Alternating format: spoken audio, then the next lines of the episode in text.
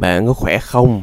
À, xin chào mừng bạn đã đến với lại chương trình podcast cà phê khởi nghiệp cùng Tùng BT. Cho bạn nào chưa biết à, về tôi thì tôi là Tùng BT. BT có nghĩa là biến thái tại vì tôi toàn làm những cái thứ mà nó hơi không giống ai chút xíu đó, à, kiểu vậy. À, cho nên á là à, mình thoải mái với nhau nha quý vị. Mình à, à, vui vẻ với nhau nha quý vị và mình à, phóng khoáng với những cái cuộc trao đổi trò chuyện nó mang cái tính không có được gọi là mẫu mực à, trong cái podcast ngày hôm nay. Mọi thứ đều rất là thoải mái nhẹ nhàng trong sáng.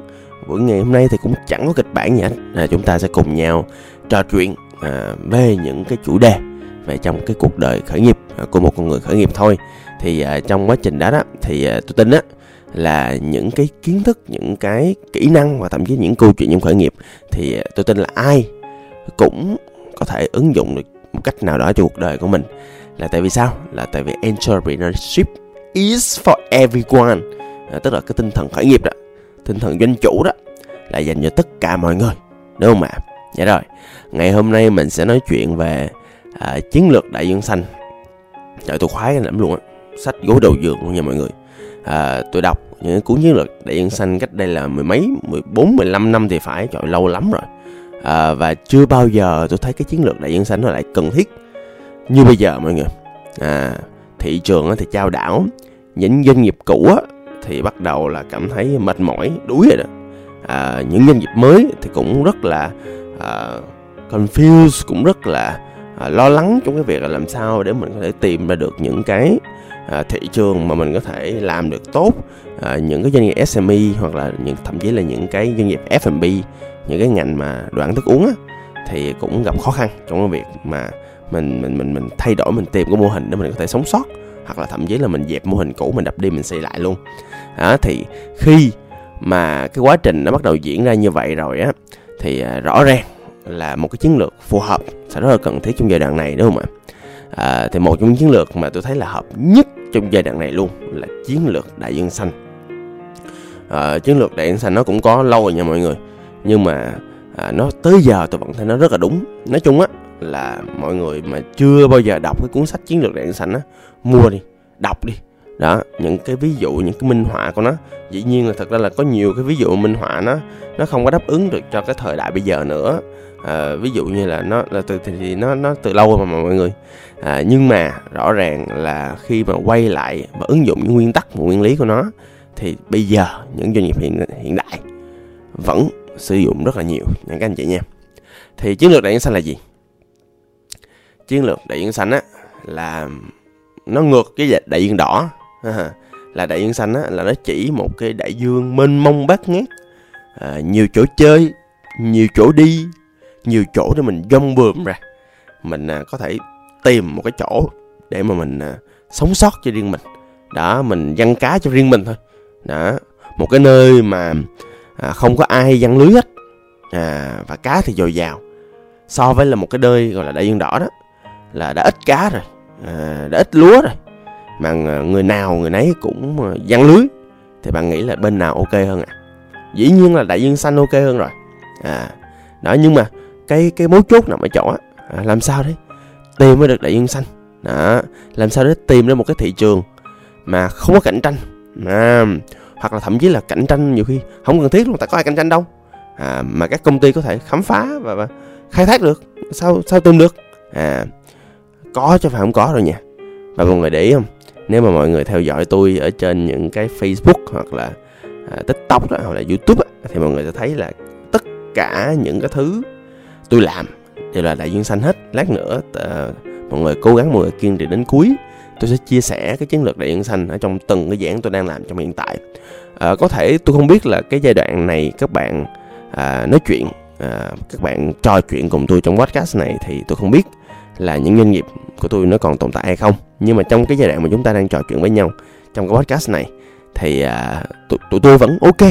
À nhưng mà cuộc đời có lên có xuống. À thì cho nên là trước sau gì thì một doanh nghiệp thì có lên thì sẽ xuống hoặc là nhiều khi tôi đã exit cái vai trò của tôi trong doanh nghiệp đó rồi.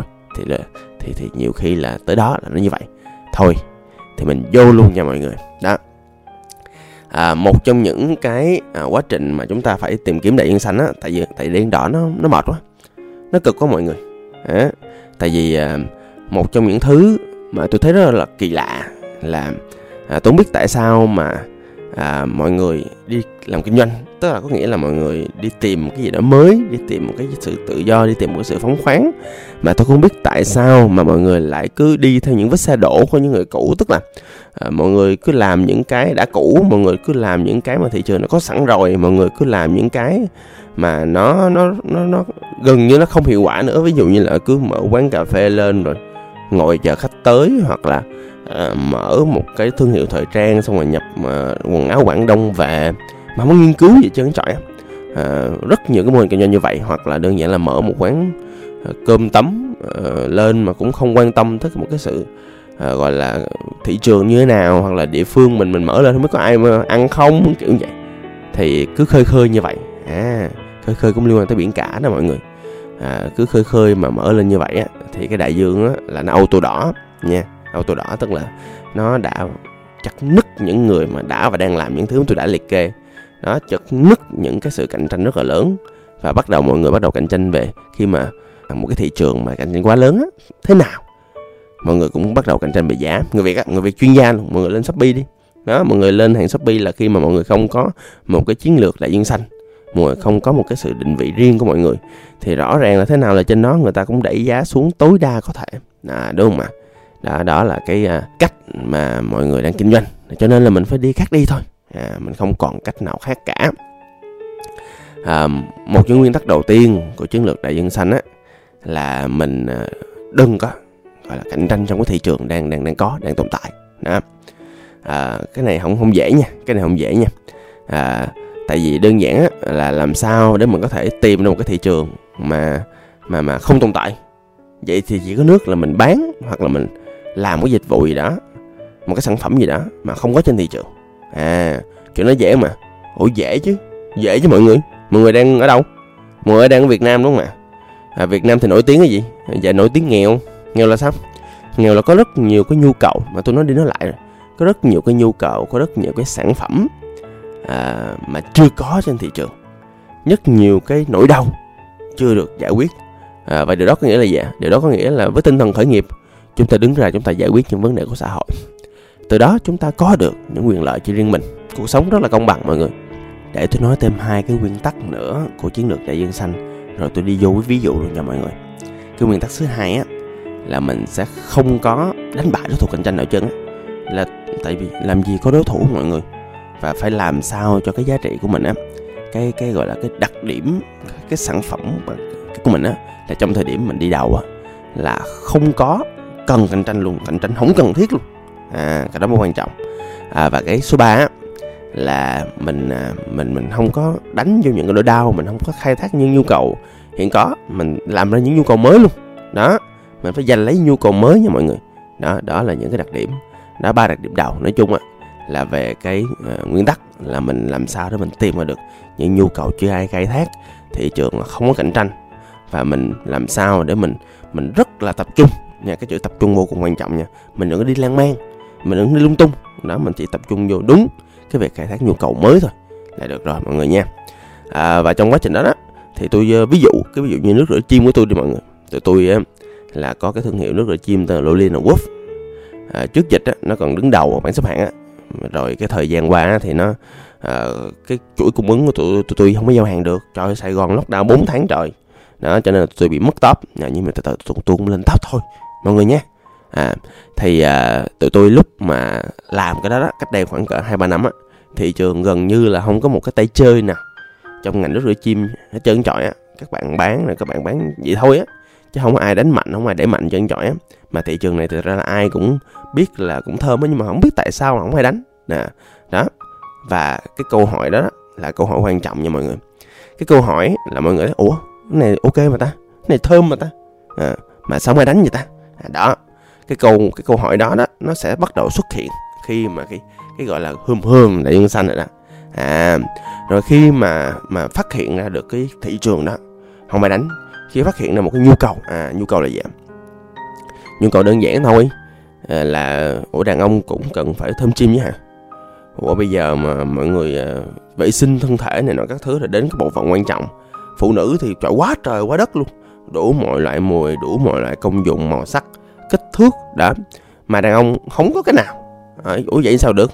Thấy không? Lập tức là ừ thì không có thì mình làm ở à, là mình bắt đầu làm ra để thỏa mãn những nhu cầu đó. À vậy thôi. Và và mình đánh một cái hướng rất là đặc thù. Làm thậm chí là mình mình định vị là theo kiểu là mình không có kiểu ờ, uh, tôi bán uh, nước dung dịch vệ sinh chính. Không phải không. Tôi bán cái khoảnh khắc mà mà các bạn chuẩn bị làm tình á chuẩn bị ưa đó à, đó thơm tho sạch sẽ đấy à, rồi sau đó thì nó bắt đầu xuất hiện nhu cầu mới đó.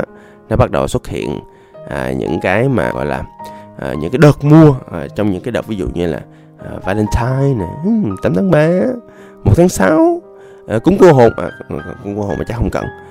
Thì đơn giản là cái chuyện mà ra mắt cái sản phẩm à, nước rửa chim Lily quốc của tôi á là nó rất là đại dương xanh luôn và tụi tụi tôi rất là tự hào khi mà mình à, tìm ra được một cái thị trường à, không tồn tại ở Việt Nam nhưng rất rất rất tiềm năng. Không có người cạnh tranh nhiều. Đó cạnh tranh không cần thiết luôn trong giai đoạn giai đoạn đó.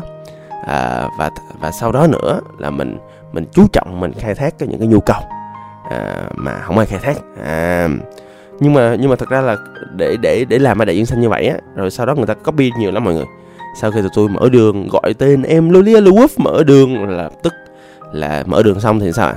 Người ta bắt đầu đi theo. À, rất nhiều cái thương hiệu bây giờ đã và đang cạnh tranh với Lolia Wolf họ đầu tư rất nhiều có những bên là công ty rất là lớn luôn. Họ làm rất là bài bản à, họ họ quăng tiền rồi. Có nhiều bên họ quăng tiền quá trời quá đất luôn mà tôi không biết sao họ lời nữa. Hay ghê ha. À, chắc Trung Quốc à, không rõ.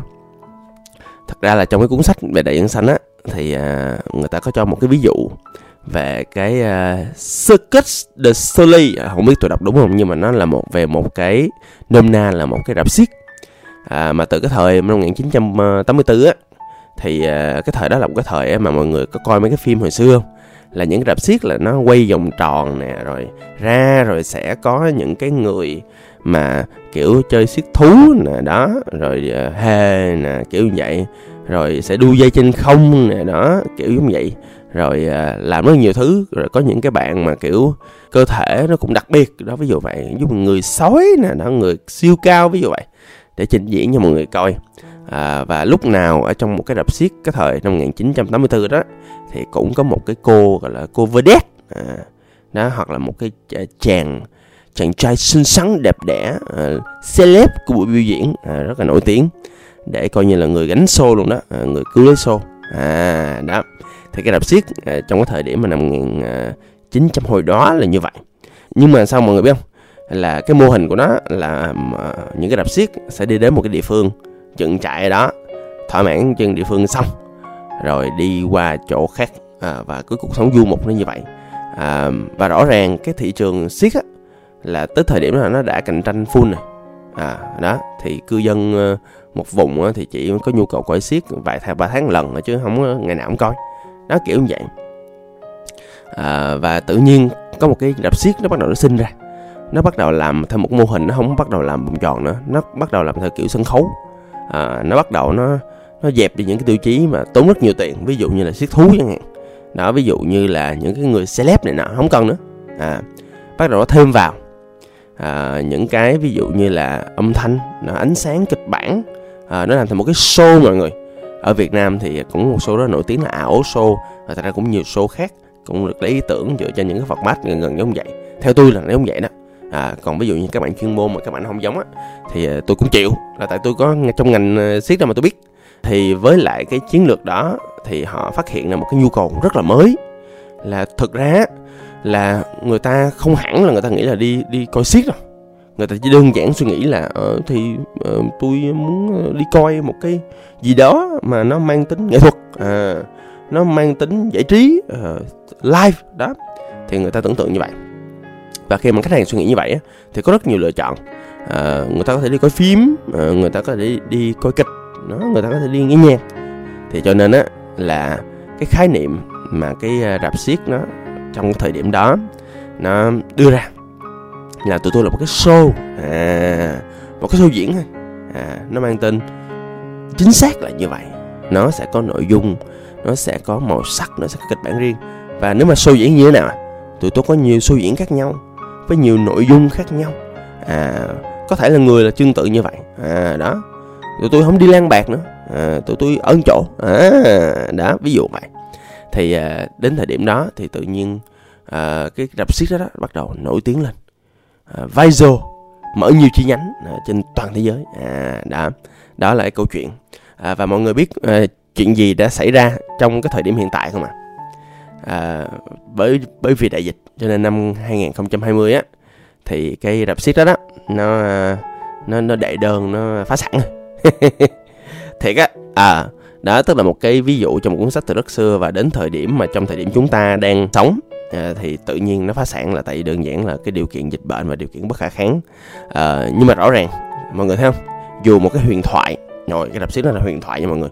Mọi người phải nghiên cứu mọi người coi youtube ở trên mạng có rất nhiều cái clip nói về cái đập xiếc đó.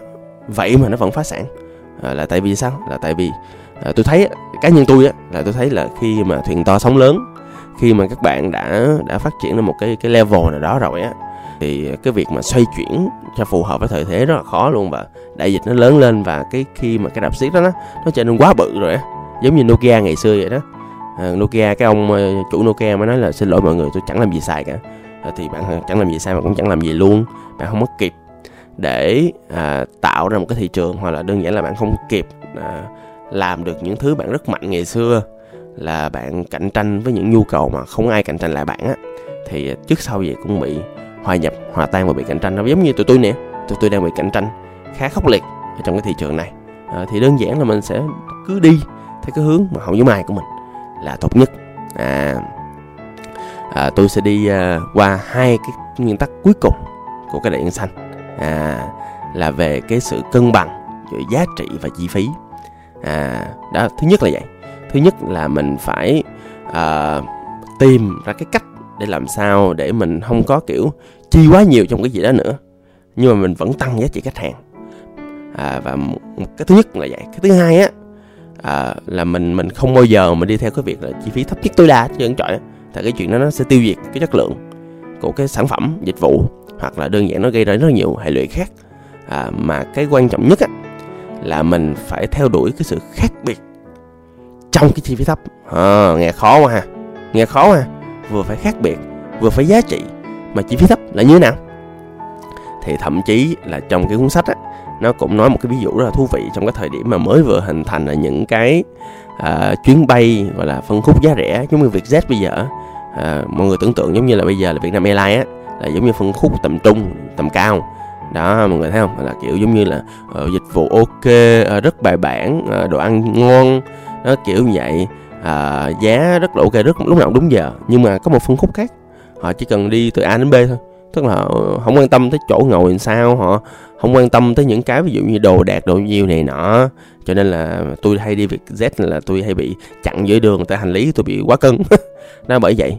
À, rồi ờ, đơn giản là như vậy. Và ngày xưa và đúng cái cuốn sách này nó nó nó, nó ra là một cái thời điểm mà rất là cao trào của những cái hãng hàng không giá rẻ. Và trước khi mà xuất hiện cái hãng hàng không giá rẻ thì người ta nghĩ là không có ai làm được như vậy chân á người ta nghĩ là uh, ồ thì uh, khách hàng mua cái dịch vụ bay bay là khách hàng phải cần những cái uh, giá trị tiêu chuẩn của ngành đó kiểu như vậy à, nhưng mà khi mà những hàng không giá rẻ nó nó đưa ra cái concept của nó thì người ta mới ồ hóa ra khách khách cũng không cần gì chân giỏi nhiều khi là khách khách cần cái sự tiết kiệm để đơn giản là di chuyển nhanh nhất từ A đến B thôi. À vậy thì tương tự. Thì thực ra mọi người biết không? Nhu cầu khách hàng có thay đổi liên tục từng ngày từng giờ và rõ ràng trong cái thời điểm này của đại dịch là thay đổi quá trời quá đất luôn. Từ đó dẫn đến sao? Từ đó dẫn đến là có rất nhiều cái thứ người ta không cần nữa. Người ta không muốn như vậy. Tôi đưa một ví dụ nha cho mọi người dễ hiểu. Trường hợp rất là cụ thể ở đây và nó cũng có thể coi như là nó cũng có gần gần tương tự như liên quan đến giống như là Circuit Soleil vậy đó. À, tôi chắc chắn là tôi đọc sai cái tên đó luôn đó mọi người. À, thì là như thế này là Sài Gòn Tiếu đấy đúng mà Sài Gòn Tiếu bản chất của Sài Gòn Tiếu á nó là một cái sân khấu kịch. À mọi người rõ chưa? Bản chất của Sài Gòn Tiếu là một cái sân khấu kịch. À, ở chỗ á, là đó là một cái nơi mà các bạn diễn viên sẽ lên sẽ trình trình diễn cái kịch bản của các bạn trong cái show à, từ đâu đó một tiếng rưỡi hai tiếng gì đấy. À, vậy thôi. Và một cái show làm sao để nó liên kết với nhau qua cái người host là xong. À ở Việt Nam thì chuyện gì xảy ra trong sân khấu kịch à? Trời sân khấu là rất là nhiều chi phí nha mọi người. Một á là sân khấu là phải cần một anh chị mà kiểu rất là có tiếng trong ngành mở ra nó mới đáng tin tưởng. À, cái thứ hai á là mọi người phải có một cái địa điểm có thật và mọi người sẽ đầu tư xây sân khấu tiền tỷ nha mọi người. Đó và mỗi một cái vở diễn là nhiều khi là cũng đầu tư tiền tỷ luôn. Đó chứ không phải không đâu. Rồi sau đó là phải làm gì? Phải làm những hoạt động quảng bá nè offline nè đó để ờ, để truyền thông cho vở diễn. Đó rồi ờ, phải làm gì nữa? Phải ờ, nuôi quân à đúng không? Một cái vở diễn mà để một người mà tập được nguyên một vở diễn á để kết hợp với những người khác ôi là tốn cũng rất nhiều thời gian nè. Rồi nhiều khi là cần đạo diễn nữa rồi nhiều khi là những vở diễn nó lại cần những người rất là nổi tiếng ờ, với đét của chương trình. Đó thì à, rõ ràng á là cái mô hình truyền thống ờ, của cái sân khấu á, kịch á là nó đã như vậy từ trước đến giờ. Và tôi không không nói là nó sai nha tôi không hề nói là nó sai. Nhưng mà chỉ đơn giản á là tụi tôi cảm thấy là ồ, những cái chi phí đó những cái điều kiện đó là những điều kiện mà tụi tôi không có nguồn lực. May quá là thật ra tụi tôi cũng không có những thứ đó luôn. Tụi tôi không có nguồn lực những thứ đó luôn. Cho nên á là tụi tôi phải chọn một hướng đi khác. À, sân khấu của tôi không có sân khấu cố định. Sân khấu tụi tôi không có nuôi diễn viên. À, thật ra sân khấu sàn tiểu á là có những cái cái, cái buổi gọi là open mic lại lên diễn cũng được hoặc đơn giản là các anh chị à, diễn viên nào muốn lên diễn diễn. À, diễn rồi thôi đi về làm việc của họ. Là không nuôi ai trơn trời rồi à, à, tụi tôi á thì cũng à, không có tốn quá nhiều tiền để quảng bá rồi tụi tôi cũng không quan trọng nó thiệt luôn á. Mặc dù dĩ nhiên là trong ngành độc thoại thì ai làm tốt thì sẽ nổi tiếng thôi. Nhưng mà nó thiệt là những cái show diễn của tụi tôi á nó không phụ thuộc vào những người quá nổi tiếng. À đó. Và ngoài ra tụi tôi còn mang nó nhiều giá trị khác mà trong ngành này không có nhiều người mang lại. Ví dụ như tụi tôi mang lại cái giá trị à, là một dạng content creator tức là tụi tôi là những người tạo nội dung à, tạo nội dung miễn phí uh, mang lại những cái tiếng cười thú vị online là những thứ mà à, những cái sân khấu họ thường xuyên họ chưa làm tốt cái vai trò đó. À, hoặc là tụi tôi còn làm cái việc là cung cấp những cái nội dung hài hước cho những bên họ cần. À, và rõ ràng là ở Việt Nam thì cũng chưa có quá nhiều à, các đơn vị à, cũng có chứ không có à, làm cái vai trò này. Đó và một cái nữa là mọi người biết không? Ở trong cái thị trường à, trên thế giới á, là rõ ràng cái nhu cầu của hài độc thoại là có mà. Thì có nha thậm chí là có những quốc gia là nó là một trong những phương tiện giải trí chính luôn á. Là mọi người đi những quốc gia mà phát triển á, là sẽ thấy là mỗi một thành phố một thị trấn là sẽ có một cái câu lạc bộ hài độc thoại mà ở đó là người ta đến người ta diễn à, đơn giản là người ta đến rồi người ta coi có một môi trường an toàn để người ta cười. Đó những cái hoạt động hài độc thoại nó đã rất là phổ biến trên thế giới cả trăm năm nay rồi. À, mà Việt Nam là không có và rất là nhiều người Việt Nam biết đến cái mô hình đó à, từ cũng rất là lâu rồi. Đó cũng rất là nhiều đàn anh đàn chị đi trước đã mở đường rồi. Đó. Thì uh, thông qua cái chuyện á mà một nhu cầu có sẵn trên thế giới mà Việt không có thì đó cũng là coi như là một phần của đại dương xanh. Đó. Thì uh, thôi uh, cái nội dung nó cũng tới đây rồi. Uh, và tôi cũng ví dụ từ những thứ mà tôi đã và đang làm rồi. Uh, để mà biết chi tiết hơn tôi đề nghị ra là ngay nhà sách hoặc là hoặc là tìm một cái cuốn sách nói nói về cái chiến lược đại dương xanh. Nhưng mà tôi nói thiệt nha à, nghe sách nói không không biết đâu tại phải coi những cái đồ thị nữa. Thì à, cũng hy vọng là cái podcast này cũng cho mọi người một cái khái niệm à, một cái quan điểm mà đơn giản là những cái cây study mà cây nhà lá vườn tôi có. Cây study cây nhà lá vườn chơi chữ. Không gì vui chứ ok tiếp mọi người. Thì à, à, cũng hy vọng là nó cũng truyền cảm hứng cho mọi người có một cái hướng đi có một cái sự thay đổi về mô hình kinh doanh. Làm sao để nó có thực sự nó là đại dương xanh chứ đừng có đâm đầu như đại dương đỏ cực lắm, mọi người nha. Xin cảm ơn và hẹn gặp lại. Tôi là tùng bt